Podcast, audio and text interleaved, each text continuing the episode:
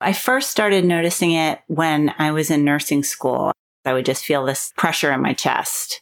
As time went on, I started noticing other symptoms. At one point, I even felt like I was allergic to food.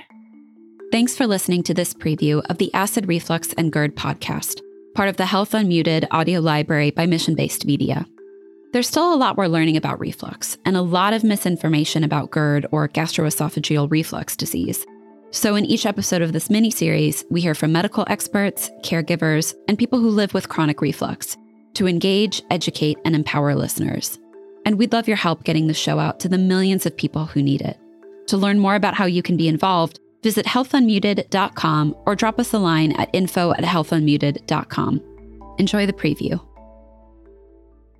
Throughout the podcast, you'll hear a lot of different terms acid reflux, heartburn, GERD, indigestion. Sometimes these terms are used interchangeably. But they actually mean different things. Heartburn is a painful or burning sensation in the chest caused by acid reflux. That's natural if it happens once in a while, but if it happens persistently and continuously, then we start to call it GERD.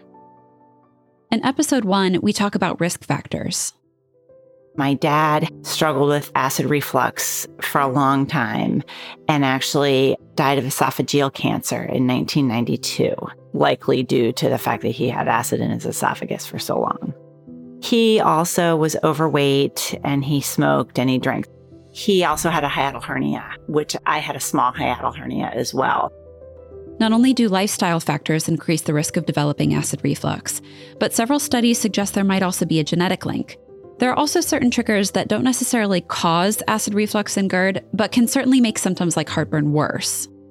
When we get under this chronic stress, our body kind of stays in this sympathetic fight or flight response. And the disconnect between our brain and our gut also becomes chronic. Of course, food is another big trigger. There's a ton of things that actually trigger the reflux and make things worse tomatoes, onions, garlic, you name it. Coffee was the biggest trigger for me. Flavored seltzer waters, carbonated drinks. Orange juice, lemonade, and marinara sauce. Chocolate, mint. Meat's a problem. Dairy's a big one. So, what can you do about acid reflux? We go into this in episodes two and three. I think the one common misconception is it's just something you have to live with that everybody has and you just have to deal with it and that it can't be controlled by those lifestyle changes. If they stop smoking, they should notice an improvement in their reflux symptoms within a few weeks. Weight loss obviously takes some time, but for every pound you lose, for every 10 pounds you lose, your GERD symptoms are going to be better and better and better over time. Beyond weight loss and smoking cessation, simply changing the way you eat and sleep can also reduce reflux symptoms. In these episodes, we also talk about medication. There are various different types of anti acid medications histamine blockers, which are somewhat weak but much older medications. There are some algae based medications that are also available. There are proton pump inhibitors, also called PPIs, proton pump inhibitors are one of the most commonly used medications in the world. We'll also hear about surgery in a later episode, which is an option for people who don't respond to other treatments.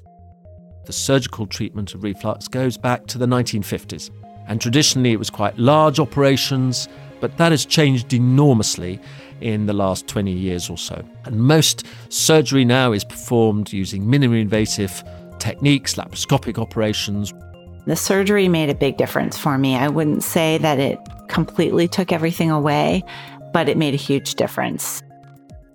GERD can be a challenging, frustrating condition, but it is manageable, and people who live with it can still enjoy a full and happy life. Throughout the series, we'll hear how. It's really hard at first. So, when you first find out, you kind of grieve what you were able to eat, what you were able to do restructuring and reframing the words that we use and the beliefs we have about this GERD can significantly change our experiences of acid reflux. The vast majority of patients with GERD will live a normal, healthy life. I rarely experience symptoms now, which is really nice.